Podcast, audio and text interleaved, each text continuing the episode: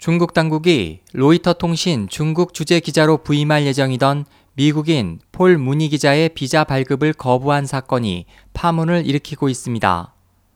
무니 기자는 13일 미국 언론에 중국 공산당의 통제 강화에 놀라움과 실망을 느꼈다고 말했습니다.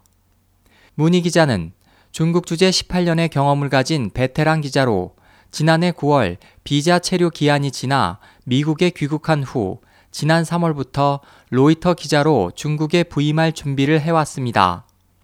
그러나 이달 8일 중국 외교부는 명확한 이유를 밝히지 않은 채 로이터에 비자를 발급하지 않는다고 통보했습니다. 문희 기자는 미국의 소리방송 VOA에 중국에 주재한 18년간 티베트나 신장 문제, 에이즈 문제, 인권 문제 등을 다뤘지만 비자 발급이 거부된 적은 없었다며 중국의 상황이 이전보다 악화된 것이 거부 원인이라고 분석했습니다.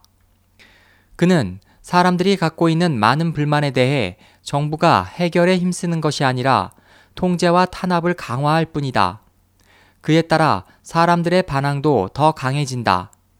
18년 전보다 끔찍한 상황이 어떻게 보도되는지에 대해 중국 정부는 민감하다고 말했습니다.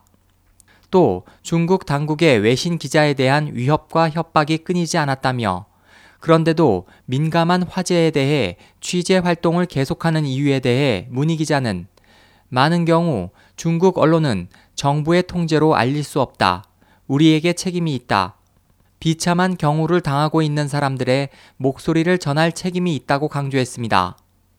그는 경제 발전이 중국의 외부로부터의 비판에 맞서는 자신감을 갖게 했으며 중국의 국제적 지위나 경제력이 많은 나라를 입다물게 했다며 미국이나 기타 국가의 정부가 의연한 태도를 취할 필요가 있다고 주장했습니다.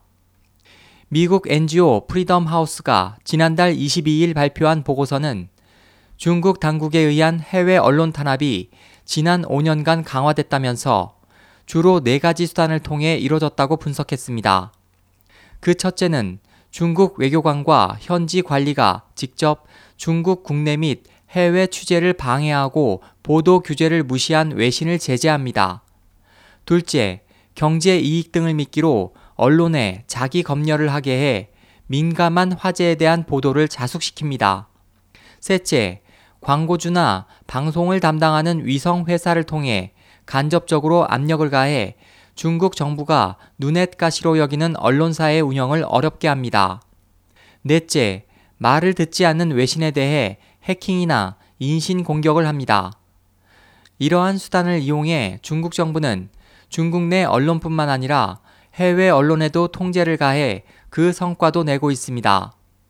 최근 미 블룸버그 통신은 중국 지도부의 친족 자산에 관해 조사 보도한 자사 기사를 중국 당국으로부터 추방될 것을 우려해 자숙했다고 보도한 바 있습니다. 프리덤 하우스 보고서는 언론사가 중국 정부로부터 받은 압력을 공개해야 하며 자국 기자를 보호해야 한다고 강조하고 외교 수단을 통해 비자 발급 지연 및 거부를 용인할 수 없다는 목소리를 높여야 한다고 주장했습니다. SOH 희망지성 국제방송 홍승일이었습니다.